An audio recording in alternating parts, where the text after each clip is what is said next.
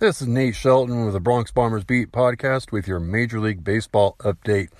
Last night in Major League Baseball, Chris Sale, the Cy Young winning starting pitcher for the Boston Red Sox, set a Major League record by striking out 17 players in seven innings. Did not come away with the win. His only blemish was a two run home run to Nolan Arenado. The Rockies came away with the victory in 11 innings, 5 to 4. That leaves Chris Sale yet to get a victory on this young season, but his first month he has looked considerably better after only pitching nine innings in spring training. He has rounded back into form and looks like the dominant pitcher he, the Red Sox have come to know and love. He will look to get on the winning side in his next outing for Boston. The young Toronto Blue Jays rookie phenom third baseman Vladimir Guerrero hit his first two home runs of his career last night in San Francisco.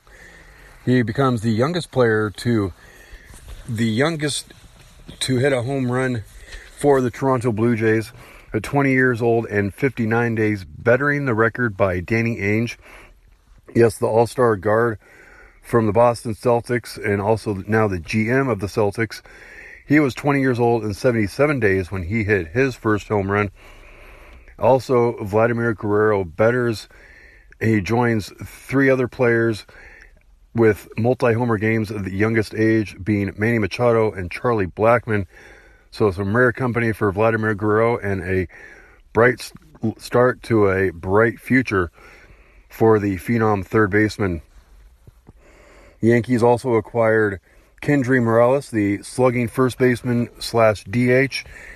He will back up slugger Luke Voit at first base and fill in at DH occasionally. He with Miguel Andujar and Giancarlo Stanton on the DL. Previously, Kendry Morales has played for the Royals, the Mariners, the Angels, Twins, and of course the A's, who the Yankees acquired him from. Yankees looking to get some power from Kendry Morales with that short right field porch. And strengthen this lineup down the stretch of the season. For more of these stories and other Yankee news, you can follow my podcast, Bronx Bombers Beat, every Thursday right here on MTMV Sports.